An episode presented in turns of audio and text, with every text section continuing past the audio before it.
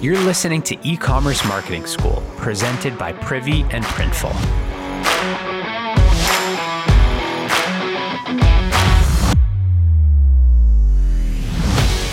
Before we get into today's episode, here's a quick shout out to our sponsor.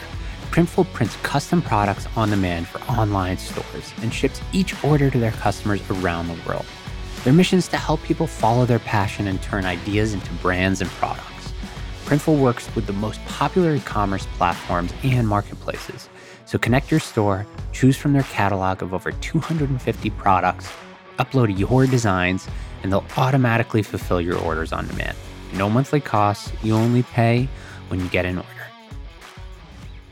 I was catching up with my co pilot for the podcast, Lauren, who told me that we recently crossed 150 episodes of e commerce marketing school. Just bonkers, absolutely crazy. And over time, we've really figured out how to do a combo of episode styles. I do a bunch of solos. We get a contribution from the team each week, which is huge, really helps me. And increasingly, we're having more conversations with guests, but keeping it to that like bite size 15, 20 minutes. That's where I get my energy talking to founders on the show or just doing customer calls. It's my fuel, right? And I've noticed a couple things along the way now. So today is about covering the five traits that I'm finding in successful e commerce founders. The first is story. Story, I've said this before, but story fuels everything in marketing. It fuels your why, it fuels your mission, it bleeds into every inch of your marketing your emails, your website, your headline, your ads, your videos, everything. And it motivates you like crazy when everyone else is saying no to you, but you're still driven to keep telling your story and solving your own problem. It also helps with authenticity, right? So, sure, maybe you're building this business to hit it big or get rich. Like, that's fine. That's not necessarily a bad thing. But when you tell the world about the problem that you actually faced and the product that you needed and why and what having this product has actually done for you in your life, it just becomes so much easier to market that, to tell those stories and to use that story to relate to your potential customer, right? Because they need that too. A few examples that come to mind on solving your own problem are Vivian Kaye from KinkyCurlyYaki, Sean Riley from Dude Wipes, love the story over there. Mike Salguero from ButcherBox. The list goes on, but you know that's a very common trait I see. When you go to solve your own problem, it really helps you kind of overcome a lot of the hurdles in entrepreneurship. It's not to say that you can't build a business about a product that doesn't solve your own problem. It just really helps you authentically tell that story, which is, I think, the biggest or the key ingredient to great marketing and content. I also find that if the founding story involves the customer solving their own problem, that's where the magic happens, right? And next week, I'm just going to put in a teaser here before we move on to number two. Next week, I'm interviewing who I think is the best storyteller, probably in the world, but certainly in e commerce. Bonus points if you can guess who it is. You can tweet your guess at me at Jabbawy. Okay, second, being fearless. I joke with one of my investors, shout out Mike if you listen, that being a founder is like being punched in the face every day for 10 years. It's kind of funny to say that out loud. The highs are high, they're amazing, and the lows are low, they're super low. And the only guarantee, honestly, is that you are going to hear no a lot.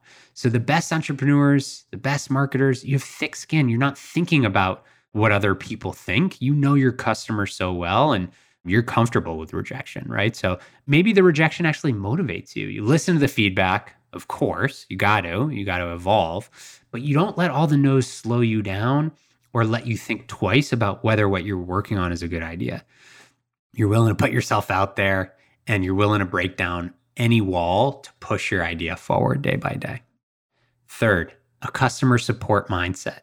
You spend a bunch of your time talking to customers, answering tickets, answering questions or emails or customer calls, whatever it is. Hell, maybe you're like Steven from the Pagel and actually call a random customer every single day. I just firmly believe that the best marketing is execution in customer service. You know, the best example that I can think of here is a book I read probably 10 years ago about Tony Hsieh from Zappos. Remember them? You may still shop there, right? They're part of Amazon now, but I still recommend that book about Zappos called Delivering Happiness for this exact reason. It's all about how amazing support and inspiring and investing in the support team drove word of mouth, which, you know, really word of mouth is the most powerful, least expensive form of marketing out there. So if you can believe in that yourself and spend a bunch of time with customers, that's only going to help. Fourth, creativity. Channels come and go TikTok, Snapchat, MySpace, OnlyFans, you name it. Cost of ads are skyrocketing. How you use creativity to win your audience is a big part of this too, right? You could be investing in creative that sets you apart, or it could be coming up with marketing campaigns that tap into existing channels in new ways, right? I just did an episode. Think about like Ben Pasternak over at Nuggs and everything that they're doing right now, or Jing from Fly by Jing, like with her launch on OnlyFans. Cool thing about building a company is that most of us start on level playing field, right? For the most part, all of our bank accounts when you're starting a company start at zero. So you got to be creative to jumpstart growth, test new channels, use existing channels in new ways to engage with customers and get the word out you got to kind of like enjoy that side of this as a founder. And lastly, speed and a bias for action.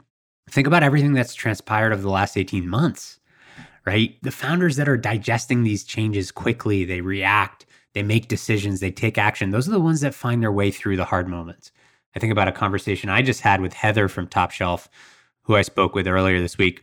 She had to shift on a dime as COVID hit right? Four out of five of her revenue channels just went to zero in a single day. Or Liz over at Suna just had to transform her entire business overnight to figure out how to serve the new normal. So time and time again, like your speed and in that bias for action, those are going to be the things that get you through those inevitable, like awful low moments as an entrepreneur. All right. So to recap, first, story and solving your own problem. Two, being fearless and unfazed by no. Three, a customer support mindset. Four, creativity. Five, speed and a bias for action. No, you don't need all of those to build a successful business. I mean, who am I to tell you what you can and cannot do? That's where your team comes in, right? So you got to know which one of these do you kind of solve for and you get excited about and are really true. And then you need to surround yourself with people that are great at the other things. Every single one of us is different, and that's okay. But in my experience, and learning from so many founders on the show, you got to at least exhibit one of these things uh, if you're going to be driving your business forward day by day through the, the good times and the bad.